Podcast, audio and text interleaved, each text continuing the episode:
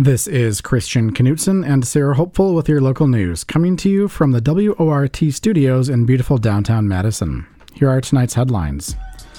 2020 election presidential election probe special counsel Michael Gableman had advised Republicans that changing Wisconsin's 2020 electoral votes would be functionally impossible after he advised state lawmakers to work to try to do so, an idea advocates called decertification.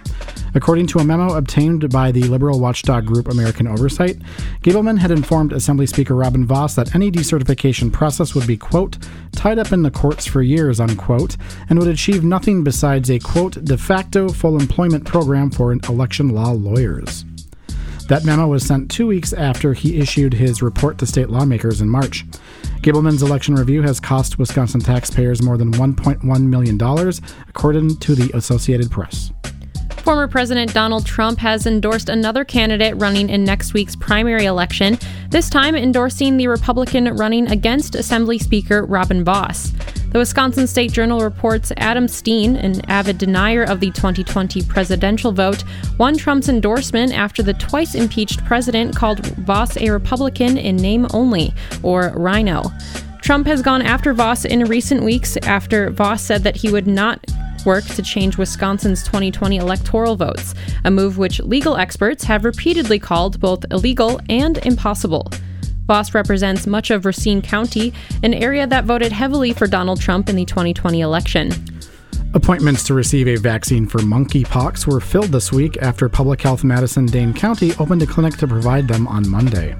Currently, supply for the vaccine is limited, and the Wisconsin Department of Health Services has only been allotted enough doses for 743 people. Because of that supply, only certain people are recommended to receive the vaccine, including people with direct exposure to someone who has been diagnosed with monkeypox, according to the Capital Times. As of Monday, there were 14 confirmed cases of monkeypox reported in the state. The Madison Common Council is considering how to spend a federal grant it secured to increase public safety in the State Street neighborhood. The downtown entertainment corridor has seen a rapid increase in the number of violent crimes committed, with a 30% increase in shootings, battery, and sexual assaults from 2017 to 2019. To address that problem, the Madison Police Department secured a $380,000 federal grant to improve safety in the area, reported the Wisconsin State Journal. How exactly to spend those funds is now being considered, with a plan put forward by Alders Patrick Heck and Mike Verveer that would increase lighting in the area and provide training for bartenders and other bar staff in the area for intervening in dangerous situations.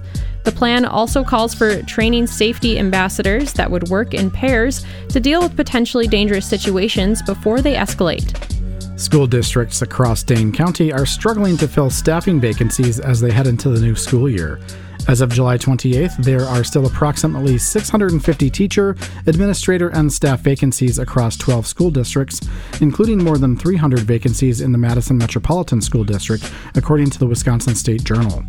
The chronic vacancies come after the Madison School Board approved a 3% wage increase for all staff in July, a rise that critics said did not keep up with inflation. And now on to today's top stories.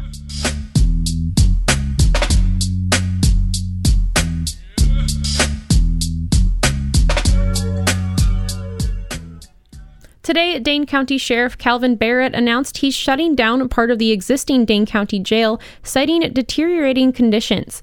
That announcement came just hours before a group of county supervisors publicized a new proposal to scale back the project to build a new jail and invest in community programs. WORT producer Nate Wegehaupt has the story. The Dane County Jail began to move residents out of the jail and into other county jails today, the start of a project to close the east wing of the aging jail on the seventh floor of the City County building. Dane County Sheriff Kalvin Barrett says that over the next week, 65 individuals incarcerated in the Dane County Jail are headed to jails in three counties Iowa, Rock, and Oneida. He says that the move is unavoidable because the jail is deteriorating. Uh, so safety and security is number one, and with the conditions of the you know now nearly 70 year old jail. Um, and the failure of locking mechanisms and uh, the exposure of lead and all the things that's going on, we've made the decision to uh, place our residents in a safer facility that's outside of the county. The announcement from Sheriff Barrett came just hours before a group of Dane County supervisors unveiled a new proposal to build a smaller jail. The group, known as the Dane County Black Caucus, is a group of black and black ally supervisors currently sitting on the Dane County Board. They include District 15's April Kigeya, District 33's Dana Pellebon, District 14's Anthony Gray, and District 17's Jacob Wright. Kigeya says that the new plan will bring change to the criminal justice system here in Dane County. Well, ultimately, our goal is to reduce the headcount in the jail, and um, our plan enables us to do so without spending any more of the taxpayers' money. Um, so, not asking for the additional 10 million that was um, previously proposed. Facing rising costs of the project from inflation, the Dane County Board has struggled to agree on how much they're willing to spend on the project to build a new jail. After the price tag rose twice this spring, the board declined to tack on another $10 million needed for the $165 million project. Unable to reach consensus, the issue is scheduled to appear on the ballot in November as a ballot referendum. But today's new proposal would not only eliminate the need for that referendum, it would, supervisors say, bring the price tag below the $165 million approved in March. The Black Caucus's plan would bring the jail down to just five stories, one less than the current plan, and it would hold 725 beds, about 100 less than the current plan. It would also eliminate some of the medical beds in the facility. The new proposal also contains policy initiatives to reduce the population of the jail. Those reforms include a weekend court pilot program to process court hearings over the weekend, reforms to the bail system, not arresting people who report crimes who have an outstanding warrant, and limiting the number of federal prisoners incarcerated in the Dane County Jail. Here's Supervisor Kigeya on those reforms. And there's a lot of people that are in jail that don't need to be there, whether it's because they're in jail just because they can't afford the cash bail or because they're in jail on uh, probation and parole holds. And so we're looking to eliminate a lot of those things to help get folks out of jail um, and we do understand it's inhumane. Like, definitely a new jail needs to be built. We're not against that at all. It's just, it doesn't need to be as big as previously proposed. According to a consultant report, Dane County arrests and incarcerates black folks at more than double the national average. Additionally, around 1.4% of the county's black population is incarcerated at any given time. Meanwhile, the county incarcerates white folk at less than half the national average. Dana Pellebon says that the community often talks the talk, but now Madison needs to walk the walk. We can no longer express that with words. We need to enact ideas that actually move these these disparities forward to not affect black folks in the same way that they have for decades here in Madison. The announcement of the new jail came on the same day as the jail announced the moving of residents to other counties, but April Kigeya says that she was unaware of the jail's plans. We had no idea that he was even thinking of that. So it's also frustrating because I don't even think he has the full authority to do that. Um, to move people out and to shut down a portion of the jail and um, incur a lot of money in transportation costs without our um, authority. So that's another matter that we're going to be looking into. Sheriff Kalvin Barrett says that moving jail residents is a standard procedure and one that he has full authority to carry out. Additionally, he says that the timing was a coincidence and that he informed County Board President Patrick Miles of the plan yesterday. Miles did confirm that he was made aware of the plans yesterday, but says that he too asked Barrett if the move was related to the plans for the new jail. I had a meeting with the Black Caucus last Friday and had asked staff to attend that meeting to provide any assistance to help the Black Caucus get their resolution complete so we could get that introduced. And the sheriff was present present at the meeting. He didn't say anything about this uh, coming up at that time.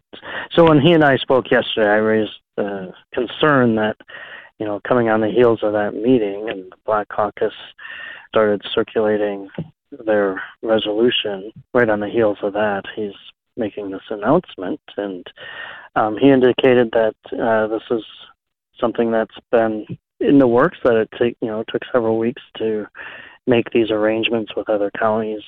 Um, it isn't something that he did spur of the moment. And while Sheriff Barrett says that he applauds the Black Caucus's efforts, he is skeptical about a smaller jail. As well as the proposed uh, changes uh, in the size uh, of the facility um, to uh, for cost savings, we're going to lose that um, in shipping costs. So uh, I really think it, it's important for us to really look at, uh, you know, a lot of the good things that the, the resolution uh, proposes and do that in collaboration with uh, a new, safe, uh, and um, rehabilitative facility and not in place of. The proposal is headed to a joint meeting between two Dane County committees next week. It's slated to go before the full board on August 18th. Reporting for WORT News, I'm Nate Wegehaupt. Yesterday was the first day of August here in Wisconsin, and wow, did it feel like it. WORT weather producer Caitlin Davis has the full breakdown of the heat that's forecast over the next few days. Weather in Madison today is the calm before tomorrow's storm. Temperatures right now are right around 88 degrees, but are feeling closer to 95 with the heat index. Humidity is sitting at 55% with a 7% cloud cover, and winds are coming from the south at 13 miles per hour Wind gusts are reaching over 35 miles per hour today.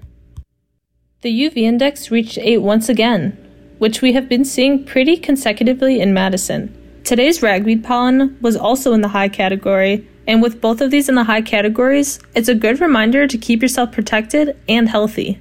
Through the evening and into tomorrow is looking to be unstable with a low air pressure mass that will be moving into the area. These storms could have the possibility to become more enhanced as instability might be present as the upper level shortwave is likely to push the air mass. A shortwave trough is a disturbance in the mid or upper atmosphere which induces upward motion ahead of it that can contribute to thunderstorm development ahead of a shortwave. If this holds true, this can be a main factor in tomorrow's thunderstorms. The winds that will be coming from the south tomorrow, mixed with the humidity that will be present, will be the reason for a higher heat index tomorrow, which is looking to be around 6 degrees higher than the actual temperatures. The south southwest winds are looking to reach 13 miles per hour steadily, but gusts will be much higher. Tomorrow is looking to reach a high of 84 degrees, again with about a 40% chance of showers and thunderstorms. Stronger storms are looking to come towards the afternoon, but some may occur beforehand. Thursday is looking to feel a bit cooler, reaching around 82 degrees after the low pressure system made its way through.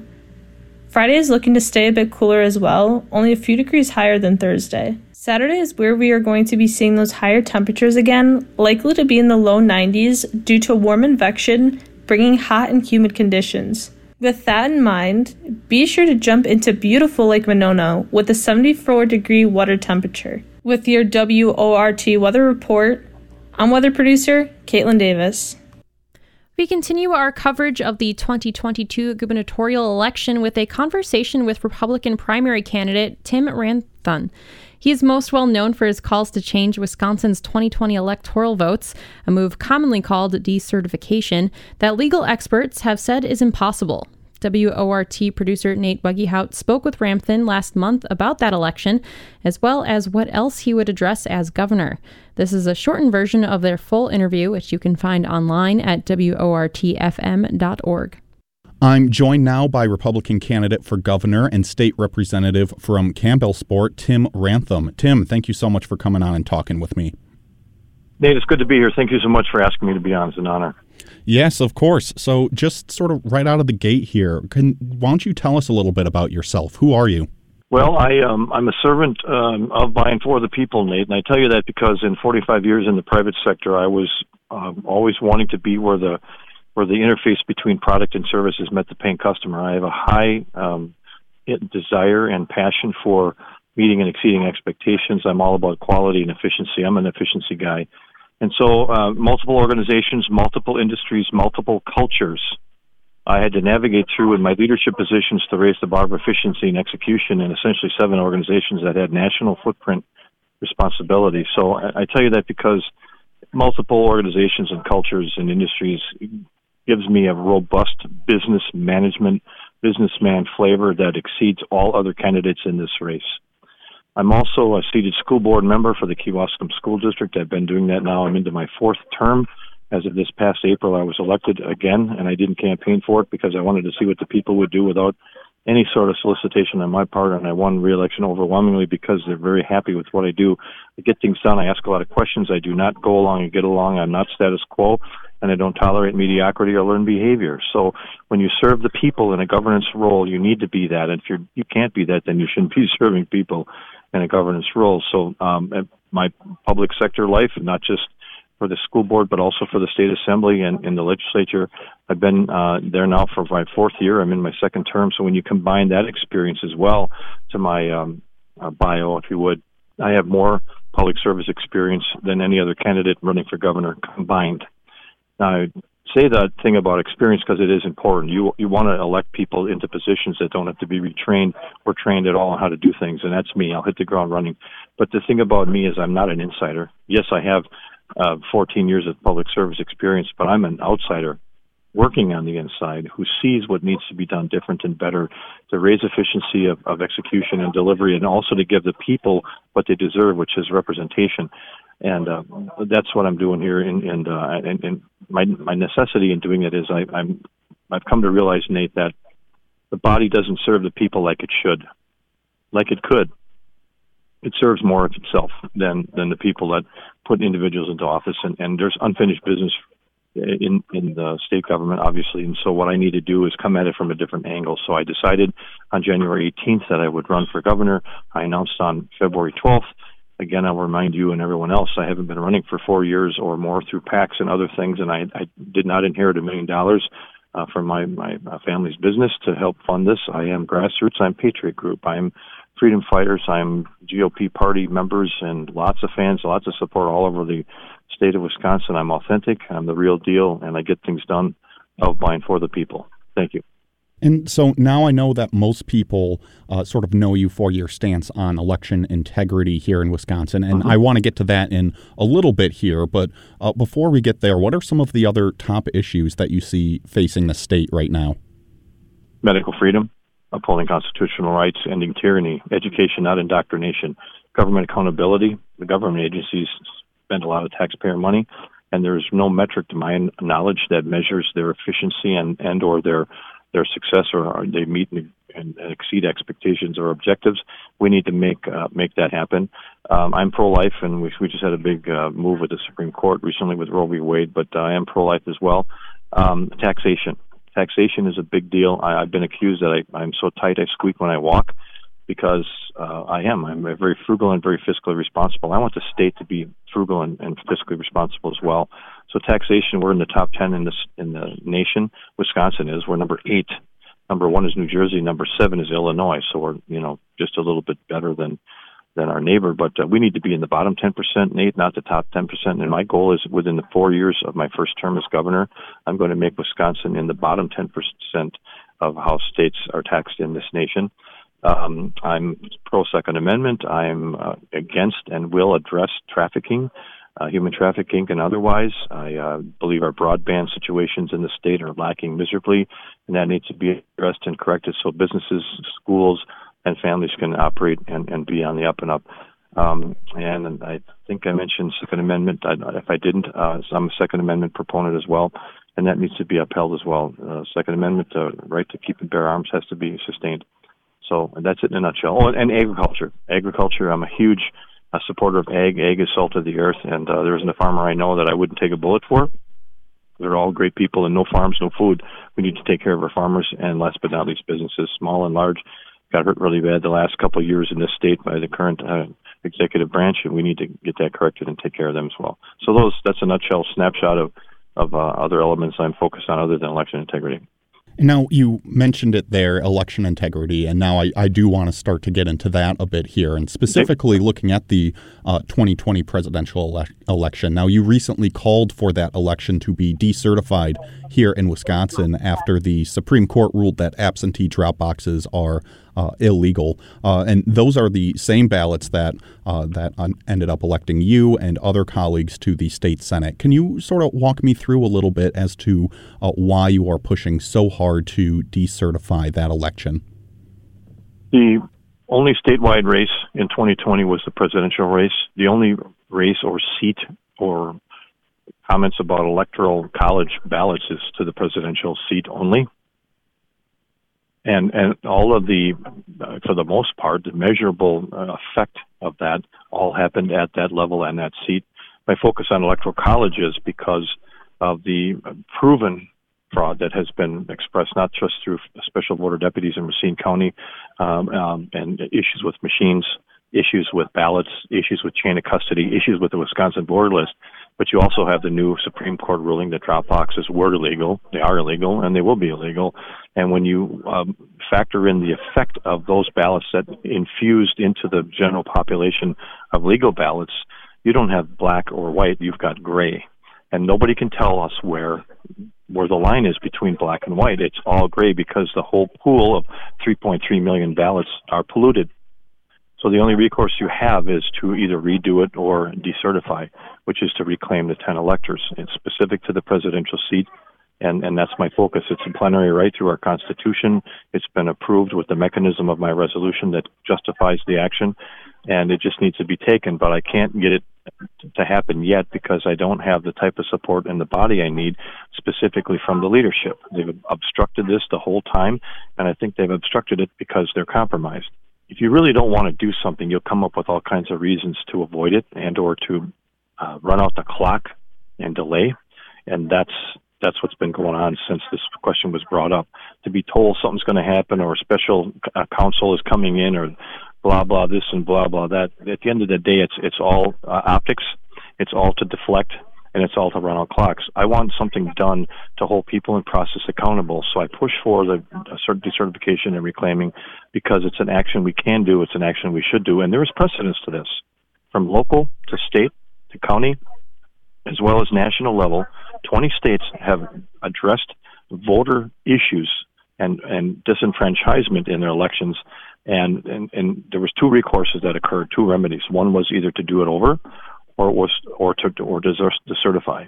And so there's nothing new coming here. It's it's just that it's to be at the presidential level, but there's nothing new because it's happened before in our nation. And there's 20 cases I can send you after this call that proves that. I'd like to see Wisconsin be 21. So we're running up a little bit against the clock here. Uh, do you just have any mm-hmm. final thoughts that you'd like to share with me here today? I'm um, of by and for the people. I work to do right. I want governance to do what it should, as it defined by our forefathers. I want the people's voice to be heard. I serve the Lord first and the people 1.5, and I draw the line right there. I'm I'm all about truth, transparency, uh, openness, and honesty, and um, I won't waver on, on pursuing injustice. That's what I'm drawn to, like a fireman is drawn to a burning building. Uh, I'm the real deal. I'm the breath of fresh air. I'll get it done if I'm given the chance. Uh, August 9th is the primary for this position, and um, I need to win that to prove that the people's judgment is sound, and they did finally pick the right person for the job. Right time, right role, right person. It's it's time for Ramthun. I've been talking with Tim Ramthun, a Republican candidate for governor here in Wisconsin. The primary election takes place on August 9th. Uh, Tim, thank you again so much for coming on and talking with me today. Thanks, Nate. It was a pleasure. Bye, sir.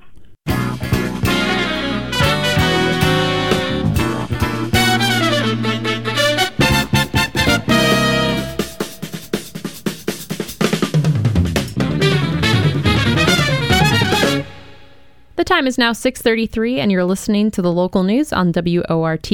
I'm Sarah Hopeful here with Christian Knutson. Thanks for joining us. While UW Madison is still in the midst of its summer term, the Cardinal Call returns to WORT with an update about what's happening on campus ahead of the new school year. Producer Hope Karnopp spoke with Daily Cardinal sports editor Donnie Slusher to learn more about the shakeup affecting UW athletics, namely the expansion of the Big Ten Conference. The fans thought it was weird. We were surprised. Um, we have a mental image of conferences in our heads. We know the Pac 12 teams are on the West Coast and they should play other West Coast Pac 12 teams. Big Ten is in the Midwest. They should, you know, Big Ten teams should play Midwest Big Ten teams. So this is like, it's, it's breaking the rules in our brain.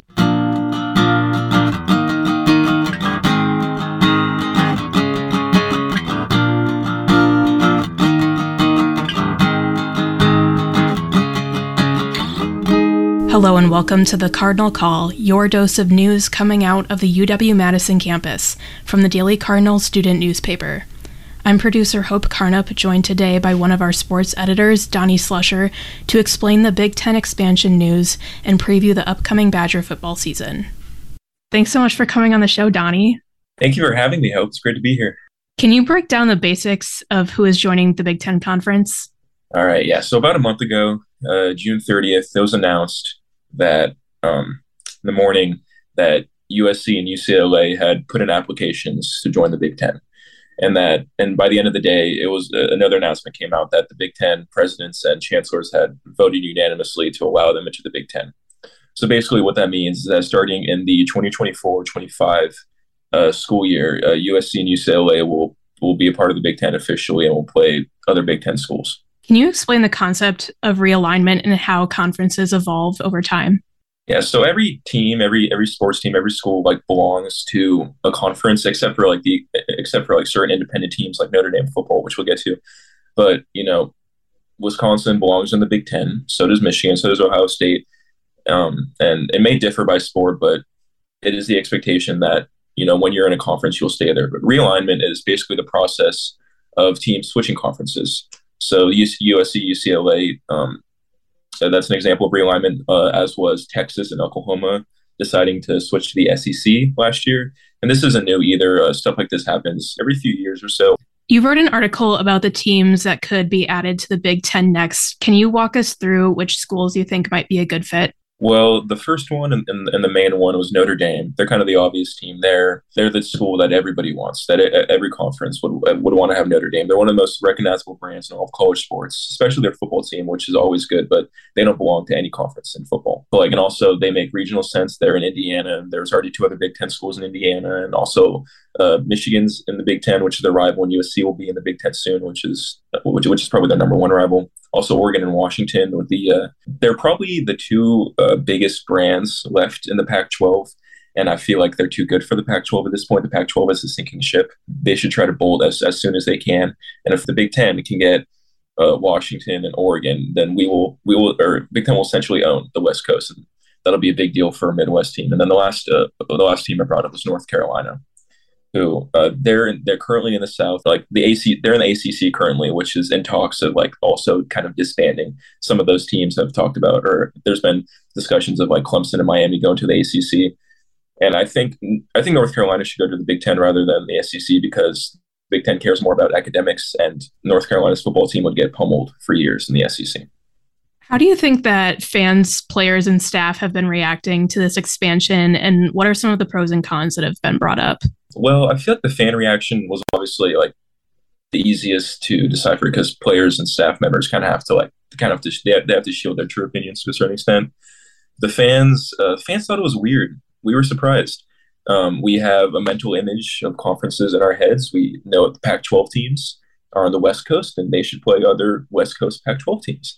Big Ten is in the Midwest. They should, you know, Big Ten teams should play Midwest Big Ten teams. So this is like it's it's breaking the rules in our brain. And so a lot of people were just like surprised. And Big Ten and SEC fans were kind of just laughing about it because fans of those programs are in like a position of power. You know, teams want to go to the Big Ten and SEC, and fans of Pac 12, ACC, Big 12 teams, they're a little bit more worried. Overall, what do you think that the Big Ten expansion means for the Badgers team? Um, well, face value, uh, we're going to play USC and UCLA a lot more than we usually do. That's the basic answer.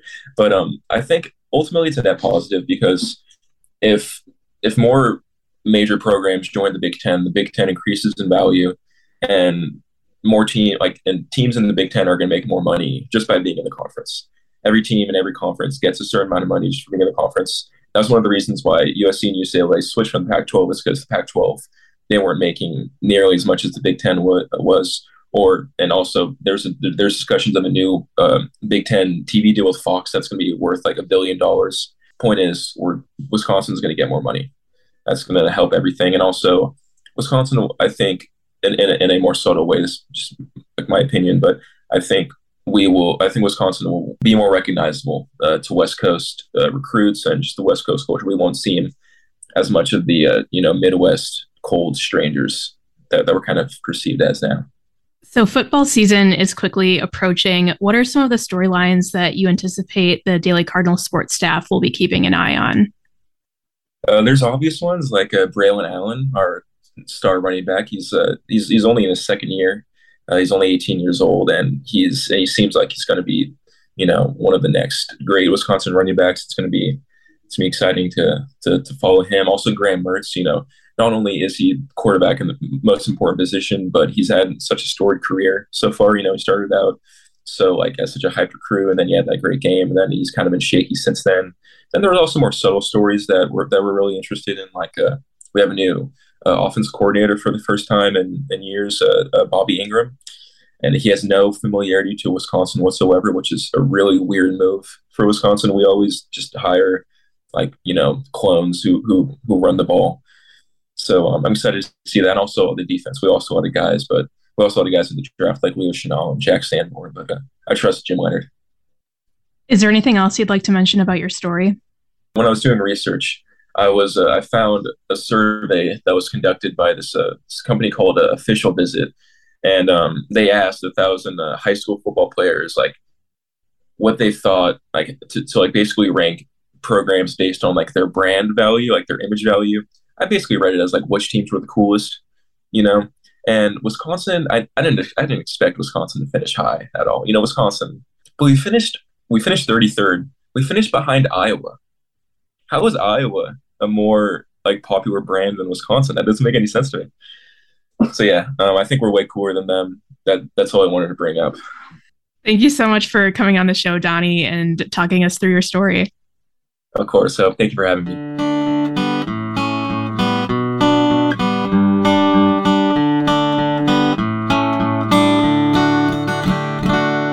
In other campus news, former UW Madison Chancellor Rebecca Blank announced last month that she would no longer become the next president of Northwestern University due to an aggressive cancer diagnosis. Blank and her husband are returning to Madison, where she will receive treatment at UW Health. Northwestern's president, Morton Schapiro, was asked to remain in the role as the search for a new president continues. Back at UW Madison, new Chancellor Jennifer Mnookin's first day is August 4th. There will be an ice cream social on Bascom Hill for students, faculty, and staff on Thursday from 2 to 3:30 p.m.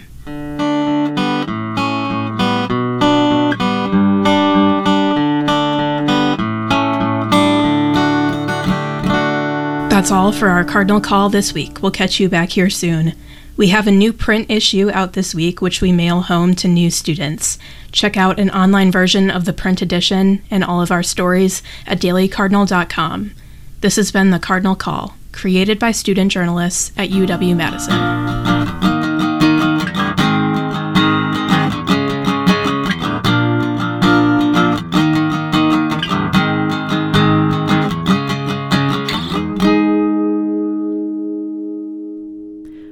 Wildlife Weekly feature contributor Jackie Sandberg certainly does love all birds, some of them cause problems for the region's native species.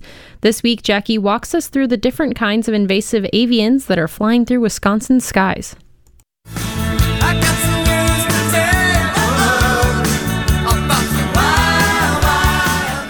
Welcome to Wildlife Weekly. My name is Jackie Sandberg, and I'm the Wildlife Program Manager for the Dane County Humane Society here in Madison, Wisconsin. Each week, we choose a topic related to wildlife rehabilitation or the environment, and today we'll be talking about invasive species, primarily birds, that are here in the state of Wisconsin and the United States, but most of them are here in Wisconsin also. Now, I think there's a really great article about invasive bird species that was written a couple years ago by the American Bird Conservancy, so I'd highly recommend if you check out their website at abcbirds.org. They have a really great blog about this, but I thought it'd be fun to talk about the different types of invasive bird species, but also like how many are here, where do they come from, how do they impact other birds here in the state of Wisconsin. So it's pretty interesting to me.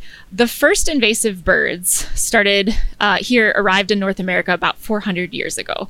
So it's been a long time since we've had invasive species. And when I say invasive species, it means that birds that have been introduced, ones that are generally harmful to native bird populations. So it's a species of plant or animal that outcompetes other species, causes damage to an ecosystem. That would consider it to be invasive. A non native species is something that we also have a lot of here in our state, and that's a species that is from somewhere else, but it's like from a different country, for example. It originated somewhere other than its current location, and it's been introduced into an area where it now lives. And so maybe it has been doing well in a certain area. And sometimes it's called an exotic species. And that's different than an endemic species, which would be native to a particular location where that animal resides or a population resides. And so there's those different categorizations here in the state. So when I'm talking about invasive species, I'm thinking about the ones that are most harmful to our other birds that are endemic or that live here that are native.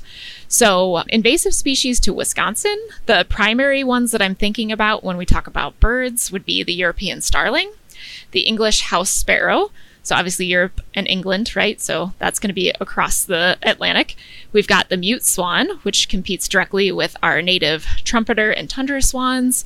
And most recently, we have an influx of European goldfinch in our state. Not very many, but a few of them have been identified here.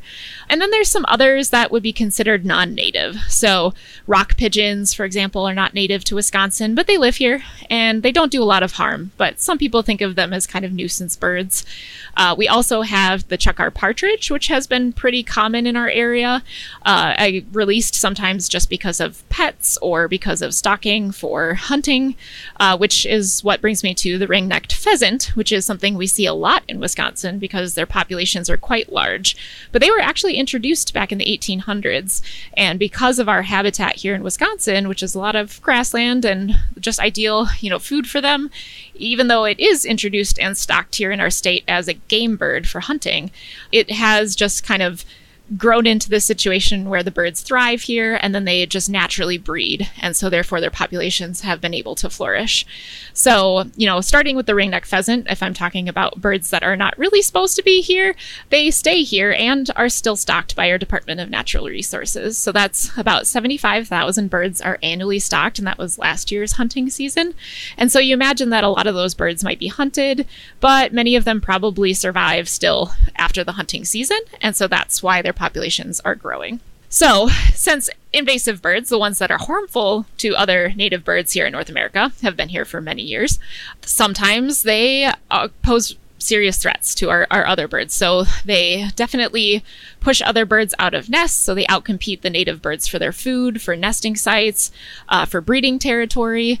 They also do a lot of crop damage. And when we're talking about diseases, you know, if you have one type of bird or other type of animal that's going to be introduced to a brand new area, it's coming with it with different diseases, viruses, you know, even gut systems. There's so much that goes into that where, you know, obviously sharing that kind of sharing that across species boundaries, sometimes you can introduce zoonotic diseases. So I think about the avian influenza outbreak right now, where, for example, pigeons are one that definitely carry a, avian influenza. Maybe you're talking about a duck species that came from Europe. Like that could very easily spread a certain disease. So, you know, those are the types of threats we're talking about, whether it's to other birds or even to people. And then sometimes those birds are so, you know, mean or detrimental to other birds that they'll even drive out or even kill some of the native species. So, for example, house sparrows, the English house sparrow, definitely does that to our native bluebirds. And they compete for the nest boxes and they will harass and destroy eggs and other things. So, that's like the most harmful that we might see. So, what about how big these invasive bird populations are? Well, over the last 50 years, some of it has actually declined in North America, um, but the it really depends on what species you're talking about. So the English house sparrow, for example, right now is at about seven million in their population across the U.S., but that's actually down from 150 million back in 1940. And that's kind of for undetermined reasons. They're not exactly sure why, but likely due to agricultural reasons or other. But that's a lot of birds if you can think about it. That that's seven million birds that are out competing a lot of our native species. So, you know, for the last, I would say, 50 years or so, and again, this is coming from the American Bird Conservancy, you know, we have basically lost about an estimated of 3 billion birds of our native populations as a result of invasive species. So, with that many birds displacing other birds, that can make the diversity in an area go down. Uh, so, that's maybe why you might see in very urban areas where house sparrows or English house sparrows or European starlings are thriving, you might see more of them than you normally would. Those are ones that have adapted very well to living around humans or around urbanization. Uh, starlings have about a population of 46 million birds. They're among one of our most common songbirds, uh, is what they state. And they also can cause more than $800 million in crop damage each year. So that is quite a bit. We have the rock pigeon. That's a non-native species. Um, again, but they they again don't cause as much typical harm. Uh, some people will say that some of that harm could be more like damage to buildings, for example, because a lot of them will roost on buildings, create nests. They'll, they'll you know, excrete a lot of feces on buildings or on cars. And so, yes, that can cause uh, damage if we're talking about it from that perspective. But they are also one of those that carry a lot of different types of diseases, uh, parasites or other. So, avian influenza is one, but also things like trichomonas, which is a parasite that is found in the digestive tract tract or in the mouth and the oral cavity and for birds that eat other birds, like peregrine falcons that might prey on pigeons, that can very easily spread to other raptor populations, for example. So it's about 90% of uh, rock pigeon populations have trichomonas. And uh, another one that you might see maybe more uncommonly um, that I don't always talk about is the Eurasian collared dove. Now that it has been admitted to our wildlife center, we've had a few of those cases. Seems to be coming maybe more from more the southern Wisconsin area, but they do have a growing population, about 400,000 in the U.S. And uh, it seems like the stats are that every year about 37% more of them are continuing to reproduce here and their populations are growing. So those are some of the ones, the big name ones that I think about in the United States or in Wisconsin.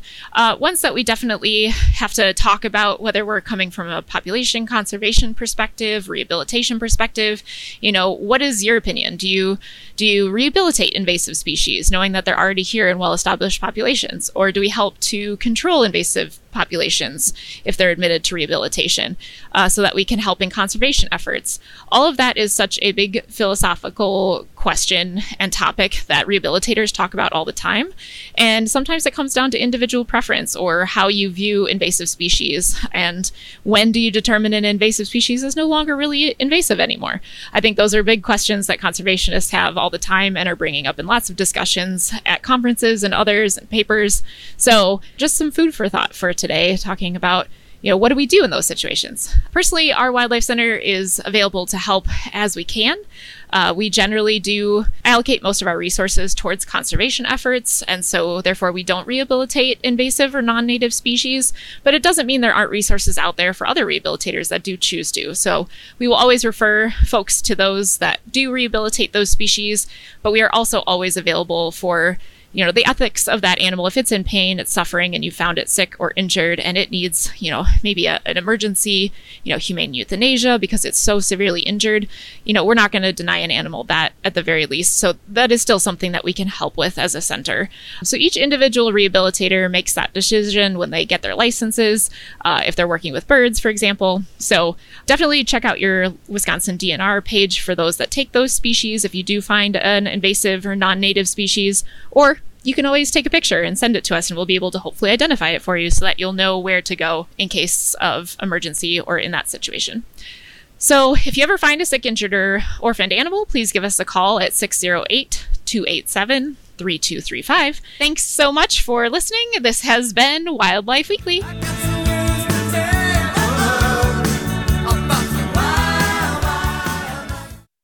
It's now 6:52 p.m. and you're listening to the live local news on WORT. On this week's archival edition of Radio Astronomy, host Rourke Habegger walks us through one of the greatest debates in the astronomy world. Just how many galaxies are there in space?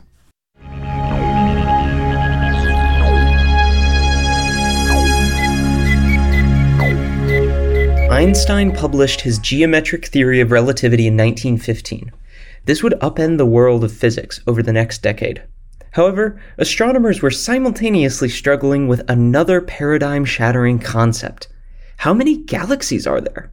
Hello, and welcome to Radio Astronomy on WORT 89.9. I'm Rourke Habegger, and today I'm going to tell you about the Great Debate. On April 26, 1920, Harlow Shapley and Heber Curtis gave 40 minute presentations during the National Academy of Sciences annual meeting. Their conflicting conclusions on what they called spiral nebulae would shape the next century of astronomy research. Their debate was well planned in advance. In 1919, George Hale was tasked with planning a lecture series for the National Academy's 1920 meeting. Hale originally wanted to have a, the series focus on Einstein's relativity and its applications to astronomy. But his friend, Charles Abbot, recommended against this with the following statement I pray to God that the progress of science will send relativity to some region of space beyond the fourth dimension, from whence it may never return to plague us. Retrospectively, this is hilarious. Today we get to see general relativity in action. Gravitational wave observatories like LIGO give us the chance to observe binary black hole mergers. To Abbot's dismay, general relativity did not go away. However, Abbot also pointed out that a more enlightening discussion would come from addressing a dissonance in the astronomy community. Some astronomers claimed spiral nebulae, like Andromeda, were other galaxies. Others found this preposterous and suggested they were just collections of gas emitting diffuse light. This fueled a nearly year long correspondence between Hale, Harlow Shapley, and Heber Curtis. Curtis had recently published work detailing why spiral nebulae were other galaxies. Shapley was an expert in distance calculations with Cepheid variable stars and argued the Milky Way was much too large for these objects to be outside of it. The letters back and forth between Shapley and Curtis set the stage for that great debate in April of 1920. Was there just one galaxy, the Milky Way, or were there more galaxies? The answer to that question would not come until later in the 1920s. Edwin Hubble measured Cepheid variable stars from inside the Andromeda Nebula. This put the debate to rest by identifying Andromeda as its own galaxy, many light years away from us. Looking back, we might say that Curtis was right and Shapley was wrong, but that would be wrong of us. The main piece of data that Curtis and Shapley disagreed on was the size of our own galaxy. Shapley argued it could be as large as 300,000 light years in diameter, Curtis measured it to be only 20,000 light years in diameter. Our modern estimates suggest it is just over 100,000 light years in diameter. In terms of magnitude, Shapley was more accurate in his estimate. Also, he placed our sun at a radius of 60,000 light years from the center of the galaxy. Curtis placed our sun near the center of the galaxy. Once again, Shapley was more accurate. He supported this point with a reference to the Copernican principle. The Copernican principle is an important part of astronomy, and it's a specific example of Einstein's relativity postulates. Basically, the Copernican principle is the assumption that we are not special observers. There is nothing unique or central to where we are in the universe. This idea was revolutionary. Shapley's use of the Copernican principle and his estimates for the Milky Way's size were more accurate. But he was coming to the wrong conclusion. Curtis came to the right conclusion that there were other galaxies than the Milky Way, but for the wrong reasons. The fundamental problem was they could not comprehend the universe being big enough to contain multiple things with a size of 300,000 light years. Of course, modern cosmological estimates put the size of the observable universe at 93 billion light years, more than enough room for tons of galaxies. Astronomy has come a long way since the Curtis Shapley Great Debate in 1920, but the constant discussion of new observations and their implications is the same. The scientific method is just as effective now as it was then. Thanks for tuning into Radio Astronomy today. I hope you have a stellar week. And that does it for our show. Thanks for listening to WORT's live local news at 6. Your headline writer this evening was Nate Carlin. Your weather producer was Caitlin Davis. Special thanks to feature contributors Jackie Sandberg, the radio astronomy crew, and the editorial staff of the Daily Cardinal. Super Dave Lawrence engineered the show. Nate Wegge helped produce this newscast. And Shelly Pittman is the news director at WORT. I'm your host, Christian Knutson. Stay up to date with the WORT local news podcast. Subscribe on Apple Podcasts, Spotify, and wherever else you get your podcasts. And I'm your host, Sarah Hopeful. Up next is Spanish language news with Enrique Patio. Good night.